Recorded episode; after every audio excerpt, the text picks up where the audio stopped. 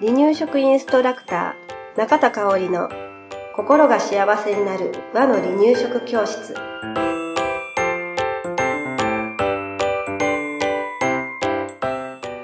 第135回です。番組アシスタントの山本智子です。よろしくお願いします。はい今日もよろしくお願いします今日はね保育士側のお話させてもらいますね、えーおむつ替えを嫌がる赤ちゃんに、うん。えーどうすればうん。じっとしてもらえるかとか、あうんうんどうやったらスムーズにうんおむつを変えられるかなっていうことをお話ししていきたいと思います。うんえー赤ちゃん、まあ、生まれてしばらく寝返りができた頃ぐらいまではおとなしく多分そね。おむつをね、うん。変えさせてくれるんですけれど、もう自分が動けることが楽しくなってくる、ハイハイしてくるような時なんかはね、もうひっくり返ってなかなかねおむつが履けないっていう、はい。ね経験は誰しもしてるんじゃないかなと思います、うん、保育所でもたくさん、うん。いますね。ね。その時期と。うん。うんありますあね。りますね、うんうん。でまあ今も言ったようにどの赤ちゃんにもほぼうん。あることなので、はい。えーこれに関して悩むことは、うん。うん、すごく悩むことはないかなと思うので、そこはね、はい安心しましょう。うん。うん、でもねまあ5秒待ってくれたらできるのに。なんであなたは待ってくれないのってうんうんうんうんね思っちゃってね、はいうん、でそれが何回もなんだろう、うん。あ仰向けにしたと思ったらはいまたひっくり返っての繰り返しでね、本当四苦八苦することも多いと思いますのでね、はい。どういうふうに赤ちゃんにアプローチをかければ、うん。スムーズにおむつを変えられるかっていうね、えーコツをお話ししたいと思います。はい。うん。でまあこのコツは私が考えたコツなんですけれどね、うんうんうん私が実際自分の子とか保育所でお預かりしてるね、うん赤ちゃんに対してさせてもらってることです。はい。はい、一つ目です。うん。とにかくね話しかけます。うんうんうんあの赤ちゃんの目を見ながらね、はいとにかく楽しくうん。うん。話しかける。ううんん、あのまあおむつを変えてる時だからすっきりしたね、気持ちよくなったねっていうようなね、体がねうん。すっきりしたっていうことを話しかけるのも一つだし、はい例えばあの顔芸をしてみるみたいな。注目させるのね。そうそうそううん。うん、あの誰にも見せられないような顔芸なんですけれど、確かに。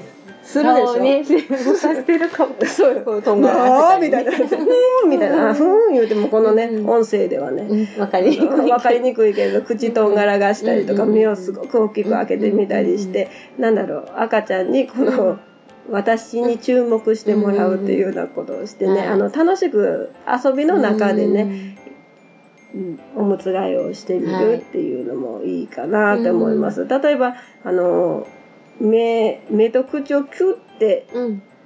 なんだろう、中央に集めるイメージわかる、うんうんキュッてしていないいないばーみたいなね、うんうんうん手を使わずにいないいないばーみたいなことをね、うんして笑かしています。はいうん。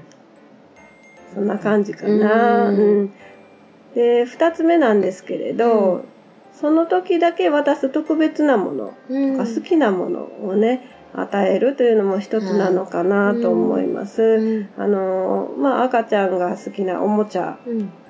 とかその時だけ触れるものを与えて落ち着いてもらうのも一つなのかなと思います。うんうん、ただまああのーおむつを変えている途中なので、それがおしもの方に行かないようにはね、うんすごく注意はしなくちゃいけないかなはいと思います。はいうん、でまあ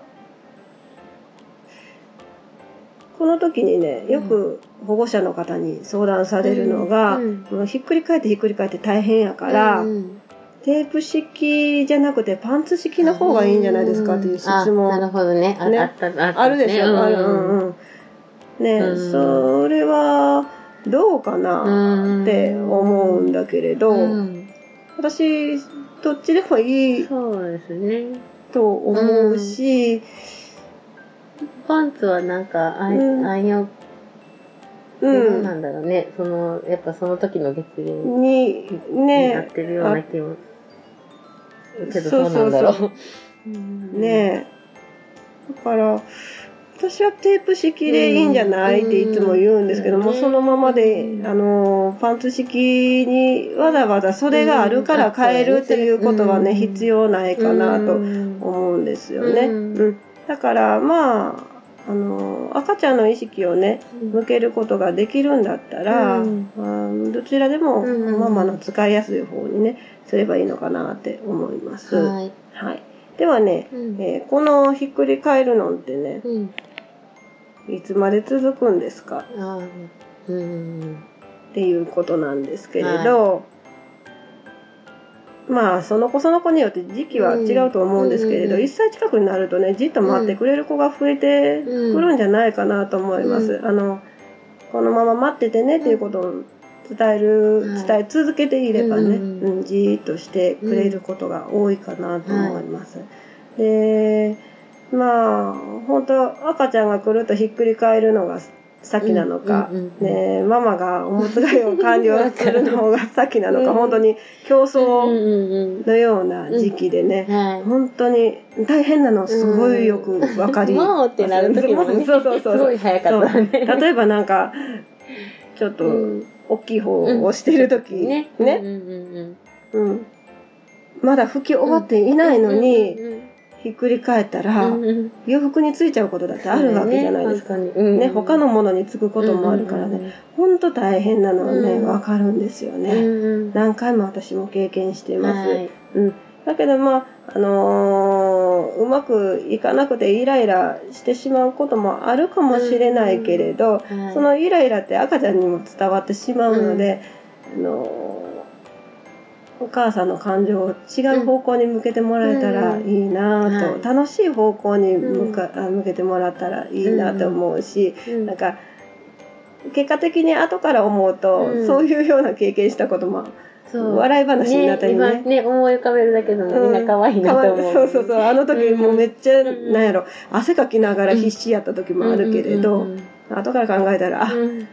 可愛い時期やったなってうん。思えるのでね、はい。うん、楽しく引きつけられるお母さんなりのそのアプローチ法をね、うん見つけてもらって、うん、あのーおむつ替えしてほしいなと思います。寝返りではなく、うん別のものに赤ちゃんの意識を向けるっていうことをね、えー取り入れてもらったらどうかはないと思います。はいはい。はい。今日もありがとうございました。はい、ありがとうございました。離乳食インストラクター協会では人生80年の食事の土台作りをお伝えするお手軽な和の離乳食パクパクセミナーとじっくり学ぶ離乳食インストラクター協会2級1級講座を全国で開催しています。